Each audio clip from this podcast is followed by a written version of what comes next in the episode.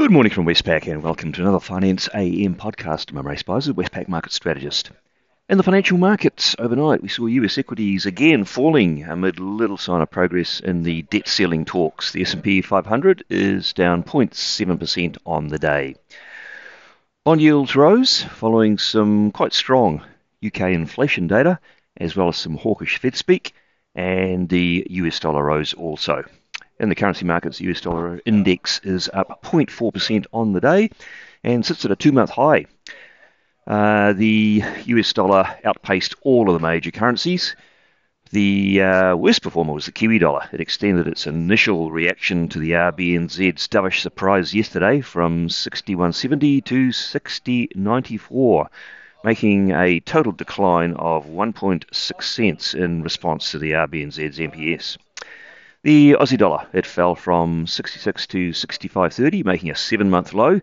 Uh, that's really on the back of uh, that broad US dollar strength.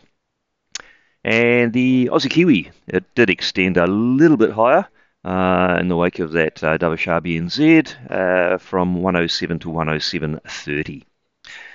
In the interest rate markets, US two year Treasury yields rose from 4.25 to 4.39%. Uh, initially, uh, the move responded to that higher UK inflation data, and then later on to some hawkish Fed speak. The 10 year yield rose from 3.68 to 3.74%, and markets have uh, pushed up their pricing for the next Fed meeting, which is on the 15th of June. They're now expecting a um, 12 basis point rise of course, you don't get uh, 12, you get 0 or 25, so it's about a 50% chance now of a 25 point move. That's as high as it's been for quite a few weeks. So uh, markets are inching towards uh, an expectation of uh, a rate hike in June. In Australia, three-year government bond yields uh, somewhat followed the US moves. They rose from 3.3 to 3.37, and the 10-year yield rose from 3.6 to 3.66 percent. Market pricing for the RBA cash rate hasn't changed much for many weeks now. Still only pricing in a four basis point move at that next meeting on the 6th of June, uh, putting little chance on a, uh, a uh, another rate hike from the RBA. In New Zealand, uh, lots of volatility yesterday following the RBNZ's decision. Yes, it hiked by 25 basis points, and that was widely expected. But the big surprise is that it signalled the hiking cycle is over. Uh, markets did not expect that, neither did economists.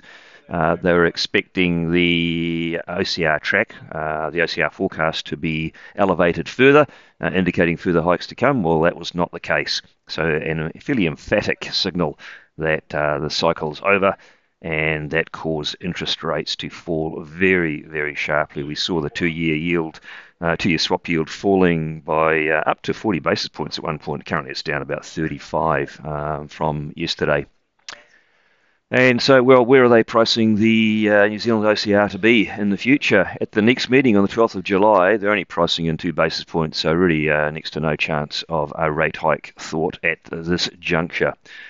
Um, however, they've got October up there at 5.63, so they're pricing in still uh, the plausibility of uh, another rate hike at some point, but uh, not July. In the commodity markets, uh, Brent crude oil rose 0.8% to $78. Copper, not much change. Iron ore, another big fall, down 4.7% to $97. And gold, unchanged. Now, the bits and pieces of uh, news out overnight, which did have a market impact. Um, the uh, Fed member Waller, uh, he's a known hawk, but he is still talking up further rate hikes. Uh, he said they're not stopping uh, rate hikes until they get clear evidence that mo- inflation's moving down towards the 2% objective. And we had UK inflation data for the month of April, uh, quite a bit stronger than expected. Uh, on an annual basis, they were expecting um, uh, 8.2%, and they got 8.7%. So uh, core as well, uh, rising 6.8% on an annual basis. Uh, markets are expecting 6.2. And we had a comment from Bank of England Governor Bailey. He welcomed the pullback in the headline inflation from the double digits. It was as high as 10%, but he said the fall is taking longer uh, than they had expected. In the US, we did have the uh, Fed minutes out. Um, mixed set of commentaries, uh, revealing lots of uncertainty over the economic outlook, which is making the policy decisions from here fairly difficult, especially for the next meeting in June. Uh, on the upside, uh, what was noted was that uh, they doubted the tighter credit conditions as a result of the recent banking stresses would put much downward pressure on prices.